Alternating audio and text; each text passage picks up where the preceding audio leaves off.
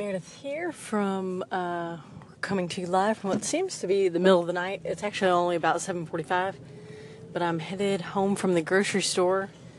It's just so dark outside. Normally, kind of once I get home for the evening, I'm I'm in and I don't venture back out through the week at least. On the weekends, it's a little different, but um, so yeah, it feels weird to be almost eight o'clock and be out running errands, but it's been a busy day. Uh, started off the morning with a walk. Walked did a 30 minute walk. Felt really good.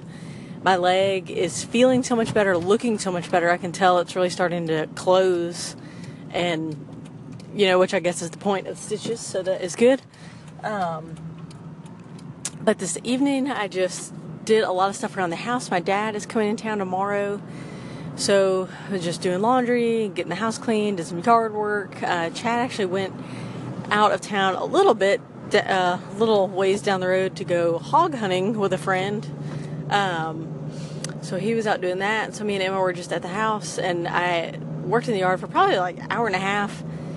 And was just starving when I came back in. I took, uh, put an Amy's spinach pizza in. I love those. The Amy's like organic brands, but so kind of my top favorite Amy's things are the spinach pizza, the margherita pizza, and all her spinach um, enchilada meal.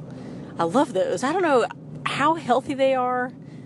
Um, I think it's better than like I don't know, uh, Hungry Man or something like that, but or Tombstone pizza, but probably not as good for it for you as I think they are. But um, but normally I'll try to eat half of the pizza and then, you know, eat the other half the next day. But sometimes if I'm really hungry, I can just eat, eat the whole thing like it's nothing. And that's basically what happened tonight. But I hadn't eaten for a long time. So, and then I had been out just working and just got really hungry. So, um, but I'm headed home and gonna wrap up stuff around the house and then probably hit, hit the sack around nine or so, go, go to sleep. Um, and then in the morning planning to do another walk. I just really enjoyed uh, that walk and kind of being that same routine of getting out and doing something. I'm realizing like I'm gonna have a, just a couple days once I get the stitches out to be ready for my first trail race up in Bastrop. It's only four miles, but I don't want to. Um, I, I want to be in shape for it and ready to go as best as I can. So I'm looking forward to that.